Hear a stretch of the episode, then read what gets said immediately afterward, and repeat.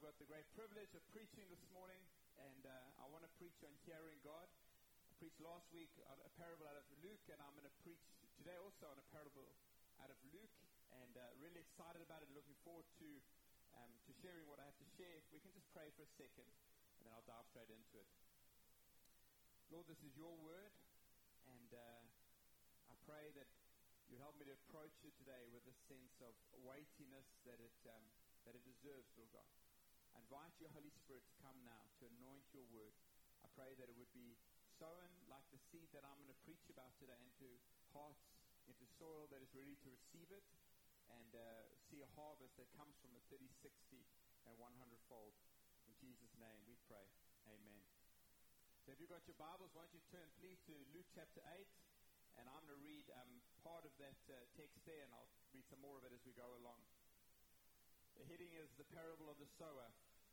Says, and when a great crowd, this is verse 4 of chapter 8, and when a great crowd was gathering, and people from town after town came to him, he said in a parable, A sower went out to sow his seed, and as he sowed, some fell along the path and was trampled underfoot, and the birds of the air devoured it and some fell on the rock, and as it grew up, it withered away because it had no moisture.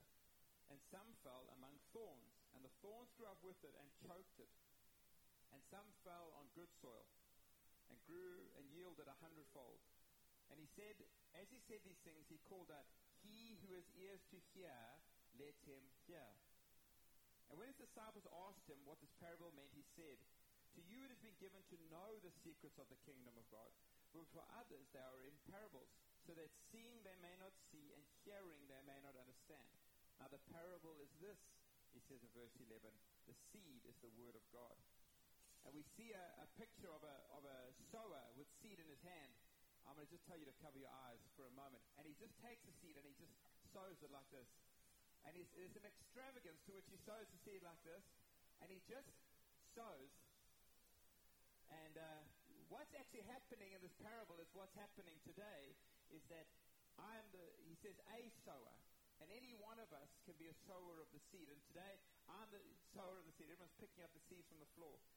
And, um, and I'm the sower of the seed. And, and the, the sower just sows extravagantly. He doesn't go and examine the heart of each person that he's going to sow into. He just takes the seed. And, it's, and Jesus goes on, he says, and the seed is the word of God. And so we're clear about what he's talking about today. This is not confusing. It might have been confusing if he didn't explain it. I think we could have got there. But, um, but it's clear for us because Jesus is telling us exactly what's going on. That the seed is the word that is sown by the preacher of the word and received by certain people into their hearts. And the seed that we're talking about isn't some dry dogma. It's not like that kind of the, the 10 points that, that explain what justification is. This is the seed of a story about a God who has vanquished an enemy who has held those created in his image in slavery. We who were in slavery to sin, condemned because of our own sinfulness, have been rescued by the living God. That's what the seed is. It's a story about uh, creatures who have so um, turned their back on the Creator, and yet in His infinite love, and there's no other way to describe His love, He has drawn us back into relationship through the, the greatest sacrifice we could ever understand or, or ever fathom, and allows us to come in not just having been forgiven, because that would be one thing, that the punishment would be set aside, but much more than that, he comes to call us his children and allows us to come in and call him God the Father. The thing about this parable is that it's not so much about the preaching of the Word of God. And um, it's, it's clear in here, Jesus doesn't have much to say about the seed. It's good seed. I don't know if this is good seed or not, but I know that this is good seed. And he doesn't have much to say about the sower, the one that's preaching, and the other places that he does, and there's lots to be said about how we preach the word of God. What he's talking about today is actually something else. It's about how we receive the word of God, how we hear. And, uh, and the danger, and this is the key part, the danger of hearing but not hearing. The danger of this, the word of God coming like the seed came to you today, hitting you in the middle of your forehead, bouncing off your head, landing on the ground, and remaining there so when you leave here today, the seed hasn't been um, deposited into your heart. In verse 18, to make this abundantly clear, Jesus says this Take care how you hear. Take care how you hear. For the one who has, for the one who has, more will be given, and from the one who has not, even what he thinks he has will be taken away. I believe with all my heart that I'm called to preach the word of God. And I know that many of you, God has um, set aside to teach his word as well, whether it's in a context like this, in a smaller group, whether it's in the context of your family or whatever it is, that God has anointed you to teach the word. But this text is actually about another great calling that we have in relation to the word of God. And that's the calling to hear the word of God. And uh, this is something that God has been speaking about. I was, I was having my devotions the other day and I was just reading through the text um, in, in, in this chapter 8. It actually comes through again and again and again.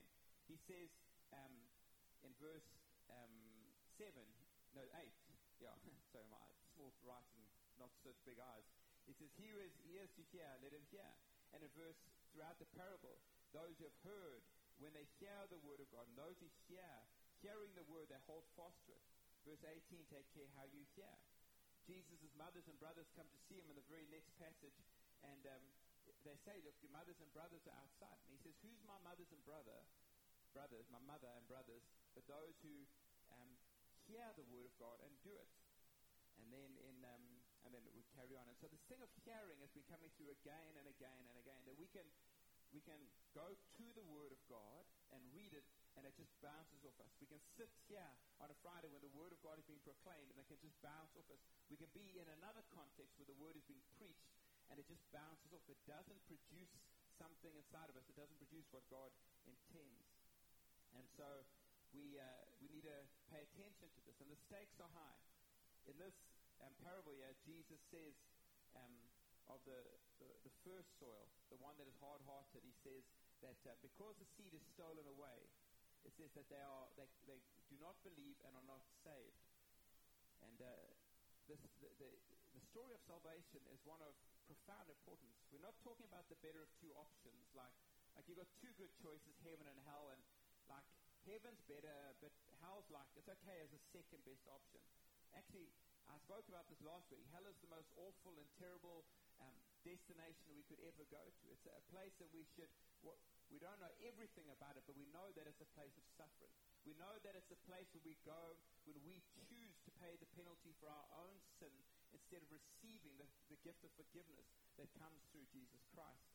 And um, it's interesting that in John 3.17, John 3.16, we know that passage well, that for God so loved the world, he sent his only son. And in John 17, 3.17, it says, he didn't send his son to condemn, or he says, I didn't come to condemn the world. I didn't come to judge you.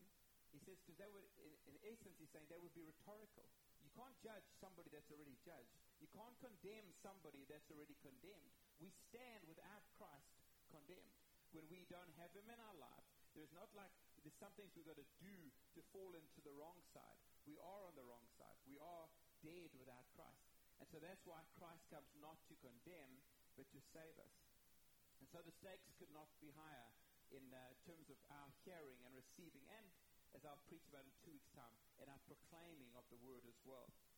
And um, but but today I want to speak about how we how we as believers, and even if you are here today as an unbeliever, as, as you come in today, maybe you are on a spiritual journey, maybe you've decided that God is I don't believe he exists. I don't believe he's real. And maybe you're sitting here today thinking, what is this guy talking about? Who does he think he is throwing popcorn seeds at me without baking them first?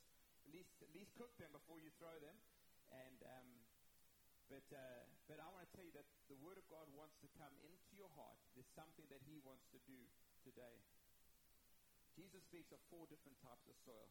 There's the hearing that hardly gets started, and uh, the Word is gone before we've even left the, the hall today. There's a hearing that lasts until, until there's hard times in life, and then it just disappears, and uh, we turn away from God to other things. There's a hearing that flourishes, actually seems to be life there, until cares and riches choke it, as the parable says, and, and then it disappears as well. And then there's the final kind of hearing, which is um, which comes into a good heart. The Bible says an honest and a good heart, and I'll talk about that in a moment. But there's bears fruit. We have a hard heart. We have a shallow heart. We have a cluttered heart. And we have a good heart. And I want to speak about those, about how we can be each of those things at different seasons in our lives in terms of how we prepare ourselves for when we come under the word. Number one, the hard heart. Verse 12 it says, it says the one the ones along the path are those who have heard. Then the devil comes and takes away the word from their hearts so that they may not believe and be saved. In the picture he says it's it's like seed that's scattered on a path, and you kind of get this picture of a section next to the field, perhaps, where, they, where the people have just, maybe laborers come from different fields and they walk past and they've trampled it down until it's hard. And the seed gets scattered on there, and these, and these people are walking, and they're, they're not looking for the seeds. Like, like if the seed was precious as you're walking along, if it was money, we would stop and we'd go, whoa, oh, that's cool, and we'd be picking up seed like this. But they just walk along and they trample. It's, it's regarded as worthless. It's nothing as it lands upon the heart, uh, upon the floor. And I believe that's when we treat the Word of God with contempt. We treat it as if it's not something really valuable. We, we've, we've not understood what God has given us with His Word. There's a, in some traditional churches, they pray a prayer before they read the Word, and they pray a prayer after they read the Word. Something like, basically, thank you, God, for your Word. And then they read it and they say, thank you, God, for your Word. They, they acknowledge the importance of the Word. And there is a certain ease with which we function. We, we, we, we, we strip away formality from our, on the way that we conduct ourselves. We've got to be careful in the process that we don't diminish the value of what is important to God. I had a friend of mine in this church at one time. I would preach and I would take the Bible like this and I would drop it on the floor after I've read it like this. And he came to me the one day and he said, um, he says, you're offending me when you do that. And uh, it'd be easy to laugh at him and go, well, I mean, it's just, I mean, I, I know what the Bible is, but this is just a book. It's just a, it's just a printout of the pieces of paper. There's nothing inherently holy about the paper.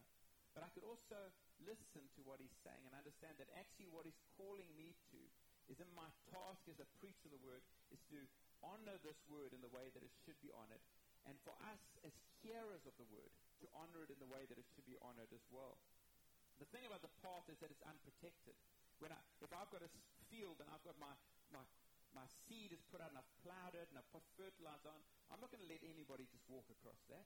I'm going to make sure that it's fenced off. If, if people start walking on my on my soil, my soil like that, I'm say, hey buddy, just back off. This is my this is my um, field here. You don't just come walking on it. He says, oh, I'm sorry, I thought it was a path. And it's kind of like we've got to be careful who's who's trampling across our, our heart. What are we doing with this, this word that God sows to us? We've got a, a book full of prophetic words um, over the church, and we guard those things. We, we don't just cast them aside. We, we go through, Lord, what are you still to fulfill? We're prophetic words over our lives. Linda was in bed last night. Ethan was um, lying in bed with us last night before we were falling asleep. And Linda was reading one of the prophetic words that he had received over him last night. It's, it's precious. We treat it as something that's valuable. And I think the hardness of heart is the person that is, because they've allowed their heart to be trampled, because they haven't protected, they haven't put a boundary around their heart, they've become unteachable. We, we find these things, we become, we become full of pride, we become familiar with the things of God. I was saying to Matt the other day that one of the dangers, I've read this Bible I don't know how many times, I've got a pretty good memory, so I can, I can remember Scripture easily. It's easy for me just to skip over. When I'm reading a book and they quote a scripture, it's easy for me to just skip over things. We can become familiar with the things of God. And, and how many times have you sat there and heard someone preach? And how many times have you heard something so completely new that you leave thinking, wow, that was something I've never heard before? Instead, what happens, is Paul writes and Peter writes and says, I want to remind you of these things again. The Word of God comes again and again and again into our lives, and we become familiar. We become unteachable. We come to the point where, whatever, and we no longer allow the seed to settle in to produce the harvest. It just sits on the surface, and before we know it, the devil has come and stolen that word from us. The second one is a stony heart.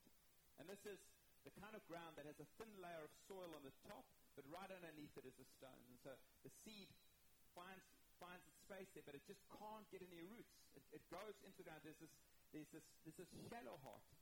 And uh, in verse 13 he says this, The ones on the rock are those who, when they hear the word, receive it with joy. But they have no root. They believe for a while, and in the time of testing fall away. Friends, I believe these people are not born again. They have, because it says that they have no root. And um, there's, a, there's an emotional response to the Word of God. And we can do that both with a message of salvation, and maybe you've shared the gospel with some people and you've seen that response. I, Linda and I have had that on a number of occasions, and I can think of one in particular, this friend of mine, who was at a really low, low point in his life, and we got to spend some time with him, and I shared the gospel with him, and he, and he immediately responded to it and said, yes, I, this is what I need, this is what I want. But within, within weeks had fallen away. It was, it was received in joy, and but, but no roots could be found. My brother was like that as well. Got saved, like I think I've told you before, radically, like the situation was radical, not his salvation. But he comes in, puts his hand up and says, I do, I want to receive Christ. And came and lived in our home for three weeks. He was reading his Bible. There was this great sense of excitement. And then it just died away into nothing. And um, that's, that's when we, um, we haven't wrestled with the Word of God. We haven't asked the Holy Spirit to take that Word and say, Lord, what changes need to happen? What are you actually saying to me? We just like the sound of it, like a, like a, a beautiful tune in our ears. It comes in for a moment, but then fades away again. That was fun, but it doesn't last. I think it was Nat King Cole who sang um, the song that goes, Too many moonlight kisses, cool in the warmth of the sun. Lots of passion at night when the lights are dim and the music's playing and there's kiss, kiss, kiss all the night long. But when the morning comes and you see her in the light, it's another story completely. And uh, they haven't embraced the truth. Charles Spurgeon tells the story, and it's a great picture of a little girl that goes into her parents' garden and she picks the flowers off like this. And then she plants the flowers into the soil and she says, Daddy, look how beautiful my garden is. And you know that there's no roots. It looks beautiful for a moment, but the sun's going to come, the flowers will wither, and the wind will blow them away. The third heart is the weedy heart, or the, or the crowded heart, or the thorny heart. Verse 14 says, As for what fell among the thorns, they are those who hear, but as they go on their way, they are choked by the cares and the riches and the pleasures of life, and their fruit does not mature. And I think this is uh, the cluttered heart or the divided heart. It's a heart that, that half wants Jesus and half wants something else. It's like, Jesus, you're going to have this part of my life, but you, you can't have this part. I, I spoke last week about those that they want to see Jesus as Savior, but not as Lord. Like, I want the salvation, I just don't want the King. Do you mean it's like, can I have, can I have Jesus light? Like, like um, can I have Jesus without any sugar kind of thing? And um, there's an unwillingness to break from the world. And uh, the result is that the fruit appears on the tree but never becomes ripe. It never becomes something that anybody can eat. It produces, we are measured by our fruit. If, you, if we belong to Christ, we will produce fruit, not unripe fruit, not immature fruit. And these are people where there's actually, when you look at them, you think, wow, there's great potential in this person. That there's, there's something there, that like, like when the seed's sown, it, it immediately grows up, and you think, wow, what, what has God got in store for this person? But they just never come to maturity. You know people like this, eh? There's people where we say to them, wow, that guy or that lady's got great potential. And for the first couple of years, that's a compliment. But then after time, if, after five or ten years of great potential, that's actually an insult now because we've got to somehow come into this potential at some point in our life. And he goes on and he says that the reason why this, this potential never gets realized is because the cares or anxieties of life, the, um, the riches or wealth or the pleasures of this world have choked them. Imagine that. This beautiful seed of God is sown into us. This thing springs up and it's the potential there to come into full life. And, and the devil comes and he uses these things to choke us, choke the very life out of what God has intended for us. And, and anxiety is one of those things where it seems like, surely that's okay. Because, because I mean, I'm anxious because I'm, I'm not in control. I know I'm not in control. And actually, the reason why people get anxious is because they think they are in control. The reason why we're anxious is because we haven't handed over control to Jesus. How many times does Jesus command us not to be anxious? This is not a suggestion. He doesn't come and go, you know what would be a, a, good idea? You can try this, don't try this. If it works for you, use it. If it doesn't work, just try not to be anxious. He says, do not be anxious. Paul writes that do not be anxious about anything, nothing. They say, well, Paul, surely there's some things we should be anxious about. He says, no, no. He says, You are not in control. What I want you to do is when anxiety comes in, I want you to stop and I want you to think about all the things that you can be grateful for. Then I want you to, to take what you're anxious about and bring it before God. Present your petitions to Him. And then God will come and He will, he will set a sentry over your heart and over your mind so that that anxiety will not be able to overwhelm you. And we, we sit here and the Word of God wants to come and produce something in our life. You, you hear the testimonies about people saying, um, come, go into the nations, and you're thinking about, yeah, if only you knew what my financial situation was like. If only you knew what my marriage was like. I can't even, I can't even hear this message that's coming today because there's so much anxiety in my heart. And it, and it, it chokes the life out of the seed that God sows. What about riches and wealth? There's so many warnings about it. And to be quite honest, almost everybody in this hall, not everybody, but almost everybody in this hall is rich compared to most of the people on the face of the earth today. We have more than what we could imagine. So I'm not pointing fingers at the person with the Ferrari or the because actually it's easy for us to fall into this category as well. But the, the, what happens with wealth is we begin to think we don't need God. We can take care of ourselves.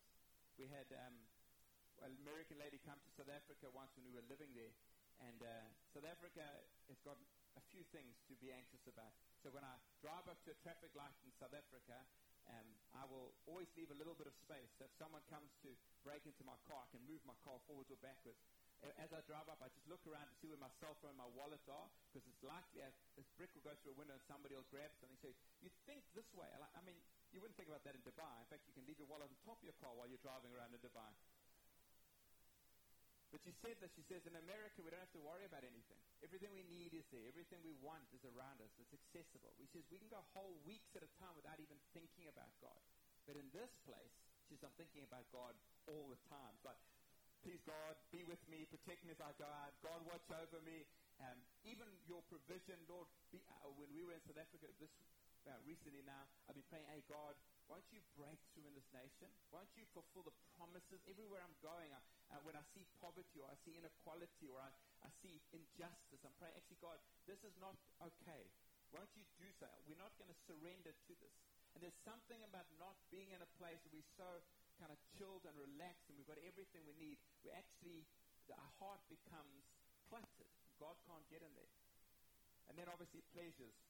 The word there is actually the word we derive the word hedonism from. The, the pursuit of pleasure, of, of um, fun and of, of um, sensual indulgence and the lusts of our eyes and the lusts of the flesh that actually crowd us away. And the Word of God comes as beautiful, precious, and wonderful Word, and it, and it so extravagantly lands in our heart. The, the soil is, is, is good soil, but these things begin to choke it and crush it, and that great and wonderful um, potential for harvest is, uh, is removed. These are all set against the good heart. In verse 15, he says, As for, as for um, sorry, as for that in the good soil, they are those who, hearing the word, hold fast in an honest and good heart and bear fruit with patience. And in a, the parallel passage in Matthew, it tells us how abundant that fruit is 100 fold, 60 fold, and 30 fold fruit. I love that. I mean, we're not talking about a, when we say 100 fold, that's not a 100% return. That's 100 times 100% return. We're talking about, like, if you ran a business and you could get a 100 fold return on your money, sign me up. I'm in, baby. You know what I mean? I'll buy some shares in that business. We're talking about like what is what is abundant and extravagant beyond what you can ever imagine. That God can take the seed and sow it like this, and it can land in your heart and produce a fruit that is that is beyond your understanding of how wonderful it is.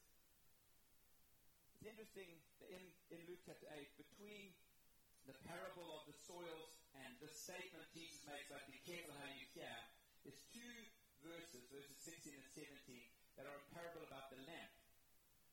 And so it says, you don't hide a lamp. You don't put a lamp under a jar. You, you, you leave it out so it can, can be. And it's obviously speaking about us and how our lives are supposed to reflect who God is. I think part of what Jesus is saying is that as the seed of God comes into our life, and as it bears fruit, we will actually shine like a light in the lost world. And sometimes we wonder, why am I not shining? Because maybe that seed is not producing the fruit, bearing the fruit that it ought to be bearing in our lives. And so listening is a high calling because as a result of hearing and listening, of receiving and believing and walking in obedience, our, uh, we see that our salvation hangs on it. Verse 12, oh, sorry, verse, yeah, verse 12. Our fruitfulness hangs on it.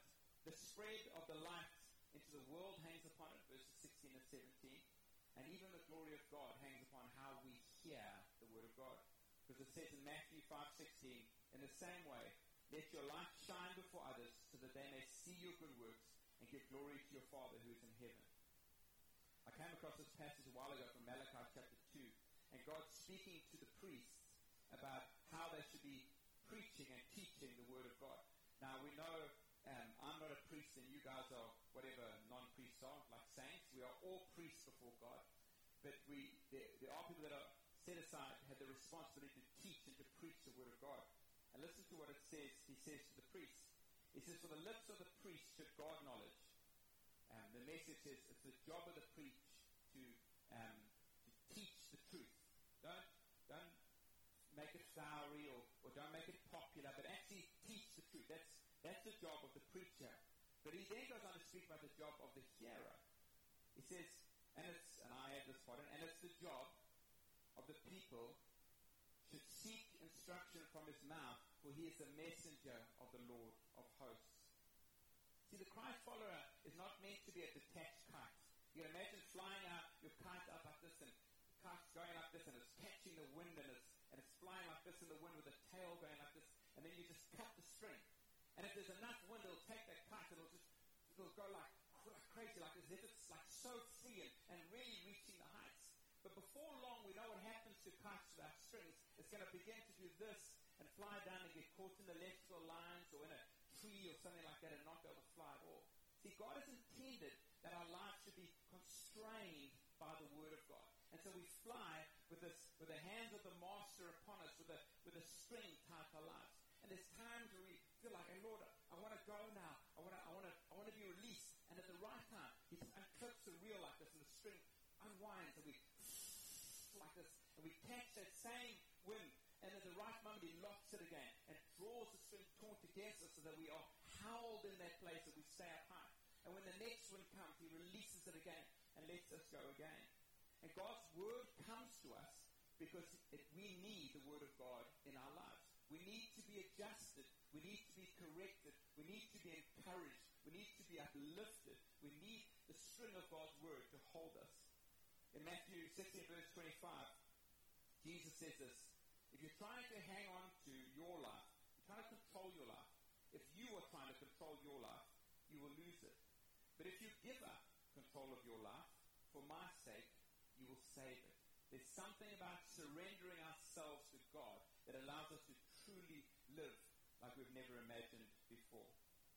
So I want to take the last few minutes to talk about how we prepare ourselves to come on a Friday to hear the Word of God.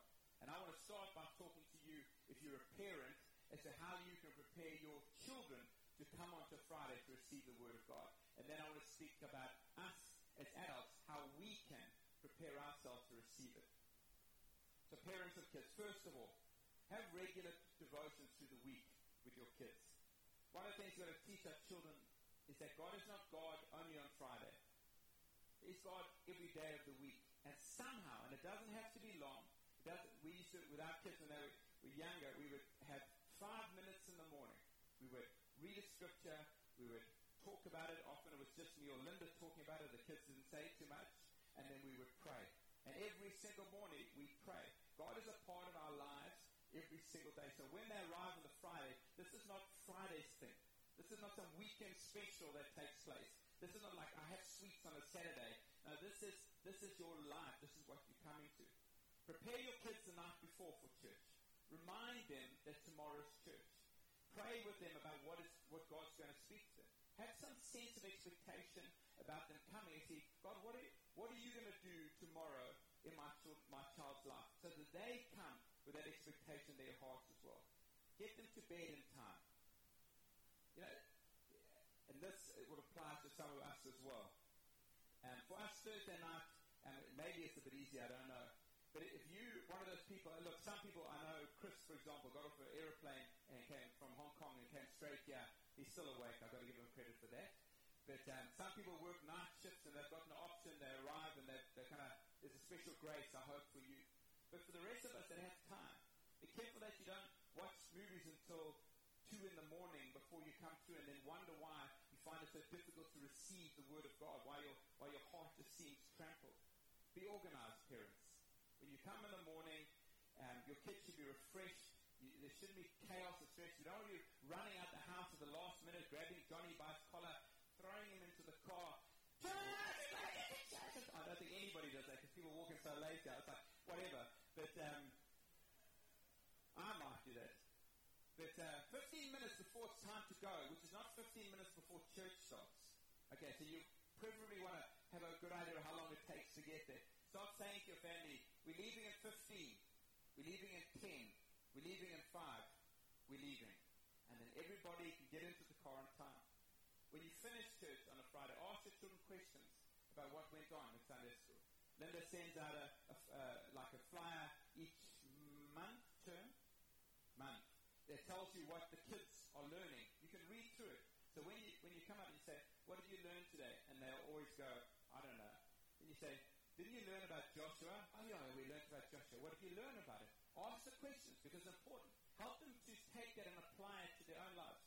Maybe if you've got um, really particularly good kids, the tryhards, as Ethan would call them, maybe they'll just come out and just pour forth and say, this is what I learned, and I'm going to start doing this. And, but they get encouraged because they've interacted with you around the Word. Teach your kids how to worship. Listen to this with freedom and reverence. I, I, so many things about organized religion that I'm glad are not a part of our lives, but there are some things that we lose in the freedoms we gain as well. So we don't have holy water at our door. So when you come in, you, you know, some of the churches come, you tap the holy water like this, and then you cross yourself and you kind of pray. And uh, the one good thing about saying like that is there's something, there's some rever- there's, there's reverence. And in our in our casualness, we can lose some of that reverence. We can we can walk in here and it's hey Bob, hey Steve, how you doing? Drinking our coffee, kind of walk around Right Lake, walk in. Jesus is being worshipped. Angels are, are bowing in their knees with us before the King, and, and people are having a conversation about their lawn in the back corner or something like that. We're going to teach our kids what it means to come into the presence of God. This place is not holy, it's a warehouse. Let's be honest here. It's not like this was erected for the glory of God or anything like that. But it becomes holy when we hear. The bush becomes holy because God's in the bush that it's on fire. He God's off your shoes because you're in a holy place. And so we're going to teach our children, this isn't the playground like a kindergarten. You don't run around and kick things and, and just treat this place as God. Don't don't allow your kids, this, the time of worship is not a time for your kids to be wrestling with other kids. It's not a time for them to be on their iPads, and I know how easy and tempting that is. But what about teaching our kids? Actually, God's in this place right now. And it's not easy. I'm not saying this is easy. This is a breeze. Anyone can do it. Or anyone can do it. We can do it. With the help of the Holy Spirit teaching us what it means to treat with reverence the moment that we come in. And if we can't treat the worship with reverence, how can we possibly treat the coming of the word with reverence? Lastly, for us, don't let your heart be trampled. You wouldn't let just anybody walk across your field or your garden, so you got to watch who's walking across your heart. I'm talking about um, X-rated things that we might be watching. Um, what you watch in a week prepares your heart. What you allow to come through your ears and your mind prepares your heart. I was, um, I'm amazed. I mean, I'm, I'm, I'm on iTunes Music and I, and I go and listen to some of these songs and it's just F-bombs, F-bombs, F-bombs, more F-bombs and F-bombs and F-bombs. And then um, uh, abuse and violence and I'm like, like, who listens to this? What the heck is going on here? Hearts are being prepared. But not just by that kind of stuff, but by when we listen to the wrong things. Don't just let anybody walk across your heart. And we don't give the same volume in our lives to everybody. It's easy today to access teaching from anywhere.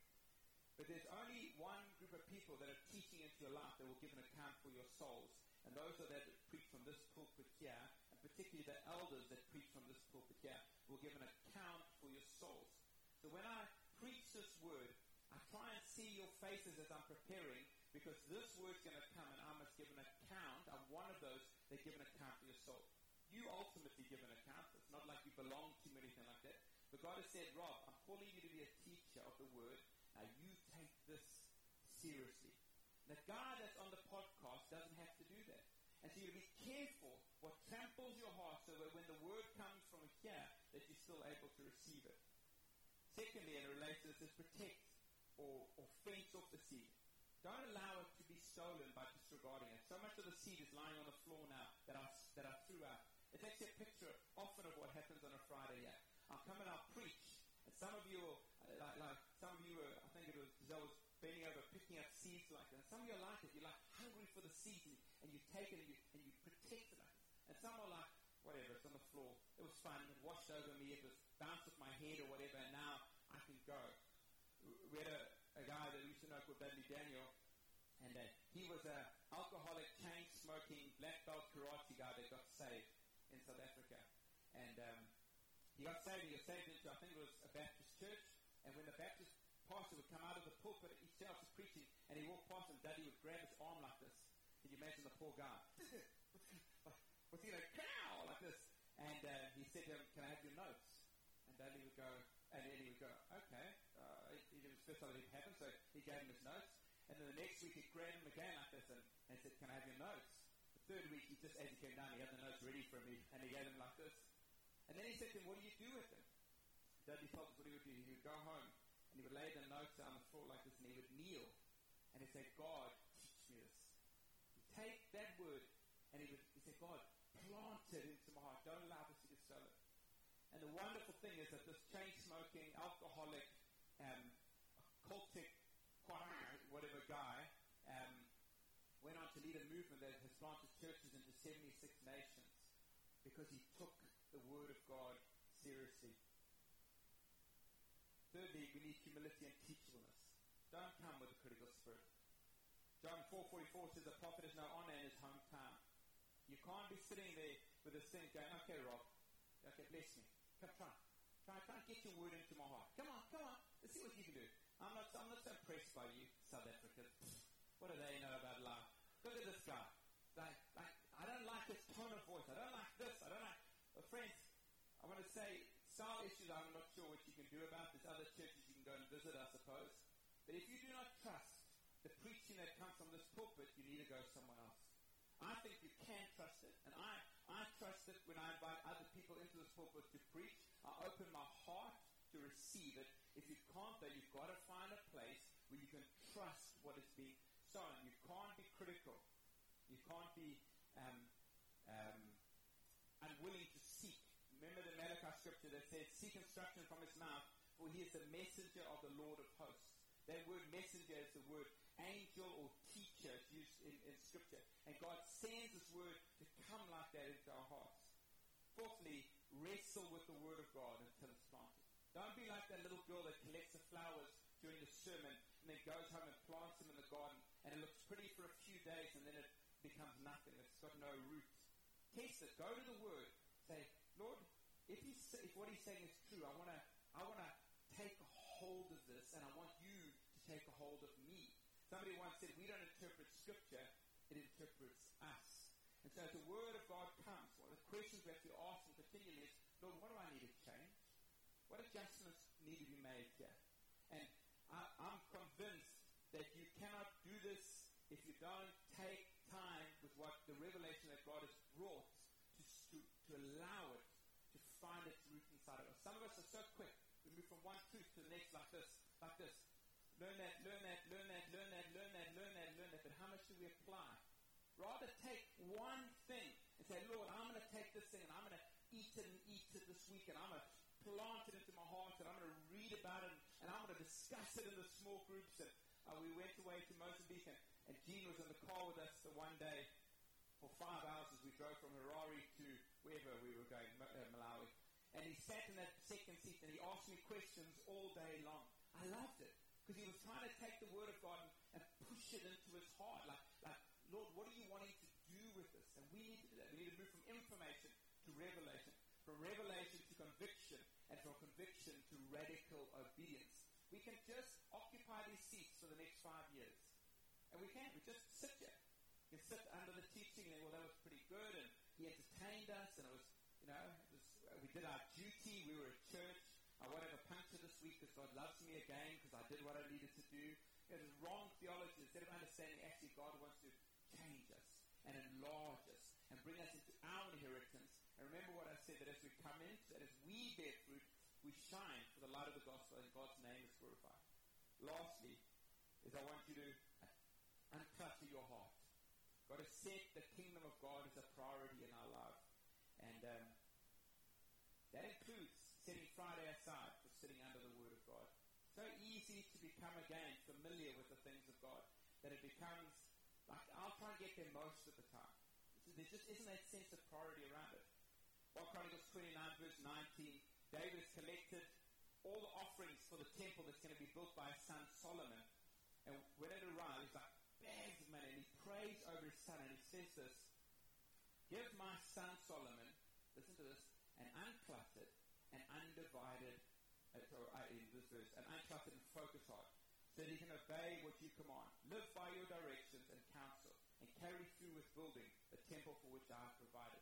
You see, everything is here to build what build what God wants to build in your life. What will stop it is a cluttered heart. Is a heart that's, that's divided. It's full of so many other things.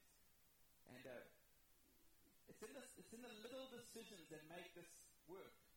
When Matthew was younger, he was an avid little soccer player as well. And their soccer team to practice during the week and play on a Sunday, of course, because that's Jesus' day. Let's play all our sports on Jesus' day. And so Matthew loved playing soccer. He's a, he's a team boy. He likes I think he would play any sport as long as you do it in a team. And, and the game was on a Sunday. And uh, I said to him, you can't play on a Sunday because that's God's day. And um, we didn't have an evening meeting, so it wasn't like he could be in the morning. Plus, my job kind of made it difficult for me to go with. I'd take him to the games. And there were times it was really difficult for Matthew, the fact that he couldn't play the sport. It was like, and, and you feel like as a parent at times, like, am I denying my son something? I am. I'm denying him this thing, but I'm giving him this thing. See, when we teach our children what it means to live with an uncluttered heart, I said, God says you can play anytime through the other days of the week. You can go to practice. I'll take you every Tuesday, every Thursday. We'll be there every time. But this one day, God says, you set aside. And uh, Matthew, with, with, with like it seems like hard for him, but the coach will say, Matt, you're going to be around this Sunday. He goes, I can't play on Sunday. What time's the game, coach? Because if it was after a certain time, he, after church, he could play. Be nine in the morning. Coach, I'm not going to be able to be there. Coach, I'm not going to be able to be there. Coach, I'm not going to be able to be there. He carried it because he learned what it meant to have an uncluttered heart. We give our kids those things. Got to prioritize church because it's the Word of God coming over recreation and entertainment friends, even over family time. I know like some people are throw rocks at me. You're already stabbing me with, with eyeballs and things like that.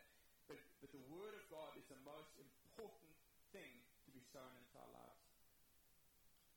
When I was uh, in, in Luke chapter 8, it finishes with this story about Jesus calming the storm. And it says, throughout Luke, you read, it goes, they were amazed, they were amazed, they were amazed, they were amazed, they were amazed. And then in Luke chapter 8, it says, in this last part, it says, and they were afraid and amazed. And there's something about being amazed by Jesus that's different to being amazed and afraid. There's a reverence that comes in. And I spoke already about how we're going to teach our kids reverence. Friends, we've got to relearn what it means to be reverent. I wrote this in my journal some time ago. I said, reverence. Now I wrote, the great danger for us to become, who have been following Christ for some time, is that we become familiar with it.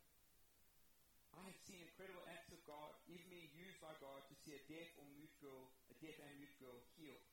I wept before God, He's overwhelmed me in times of worship, and I've been awestruck by the magnificence of this gospel in moments. But I've also been bored and familiar and flippant with the things of God. Luke has already shown us many instances where the disciples in the crowd have been amazed by Jesus. In Luke 8, account of Jesus calming, calming the storm, he takes them from amazement which can entertain us, to amazement plus fear, which equals reverence. He got up and rebuked the wind and the raging waters. The storm subsided and all was calm. Where is your faith? He asked his disciples. In fear and amazement, they asked one another, Who is this? He commands even the winds and the water, and they obey him. Who is this? They knew it was Jesus. But it wasn't just Jesus the rabbi. It wasn't just Jesus the prophet. They were coming to the realization that this was Jesus who is God. And I wrote in my journal, Lord, help us to see you in you. Salt my amazement with a reverent fear and awe, so that I might live with the right kind of wonder and amazement before you. Won't you stand with me, please?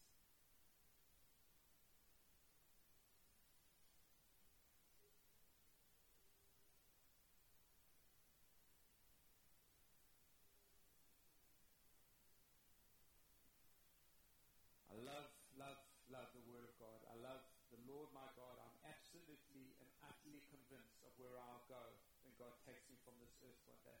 I was talking to my mom yesterday. She's 76. My dad's 86. He fell into a ditch yesterday. He's just had two operations.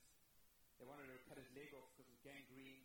They managed to save his leg, and then he's home and been getting better, and it left open ditch, and he fell into it, and he's back to hospital again. He's on the I've got a return ticket booked because I don't think it's long before my dad's going to go and be with the Lord so that I'm ready to go to be with him when it needs to happen. I was talking to my mom yesterday and she was, she was, there was some anxiety in her voice around what's going to come in the life to come. And I encouraged her again about the wonder of the gospel. This is not like I hope this happens. I, I'm really, yes, I'm really holding thumbs that there is a heaven. You know what I mean? And, and it doesn't turn out that it's this or the next thing or whatever else is. This is an absolute confidence in the in uh, for parts of mine you say, I know in my knower, in the place where you know that you know, I know that Jesus is real. I've met him, I've encountered him, I've tasted him, I've smelt him, I know him. And if he be God, then friends, let him be God. Like Elijah said to Israel when they were wavering between Baal and, and God himself said, How long will you waver between the two options? If Baal is God, serve him.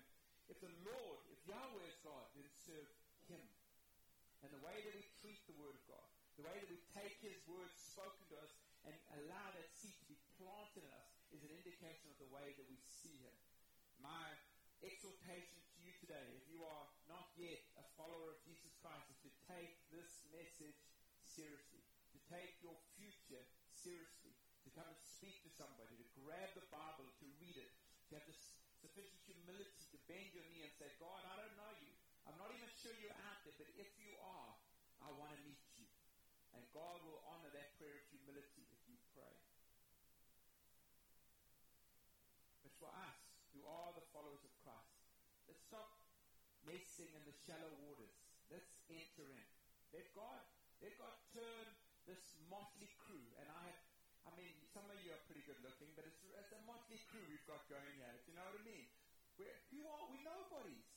Let God take us and turn us into an army that can transform this city, transform this nation, and transform the nations of the world. Let's not just occupy time, tread water while we're here. Let's allow the Lord to come in and do something. And that doesn't start with one major big commitment. It starts with a little step that He's calling you to make today. And then tomorrow, it's taking this seed and saying, okay, God, come plant it. And that one little seed produces a hundred seeds that get sown out. And if those hundred produce a hundred, and those hundred produce a hundred, we can literally, literally, friends, change the world. And like the first disciples, it was said of them, since they turned the world upside down. Won't you pray with me, please? Heavenly Father, we thank you for your word. We submit ourselves to it today. We thank you, Holy Spirit, that it is your sword, this word. We thank you that it comes, it divides between soul and spirit, between soulless, fleshly things and, and spiritual things, Lord God. It, it, it, uh, is able to bring clarity. It's a light unto our feet. And it is, as we heard today, it's a seed that produces a harvest that is our salvation, our fruitfulness, our light, and your glory.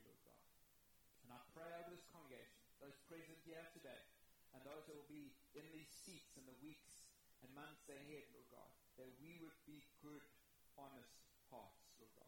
Good, honest soil that will receive your word, that you might accomplish your purpose through us. I ask these things in the name of our Lord and of our Savior, the one and only Jesus Christ. Amen.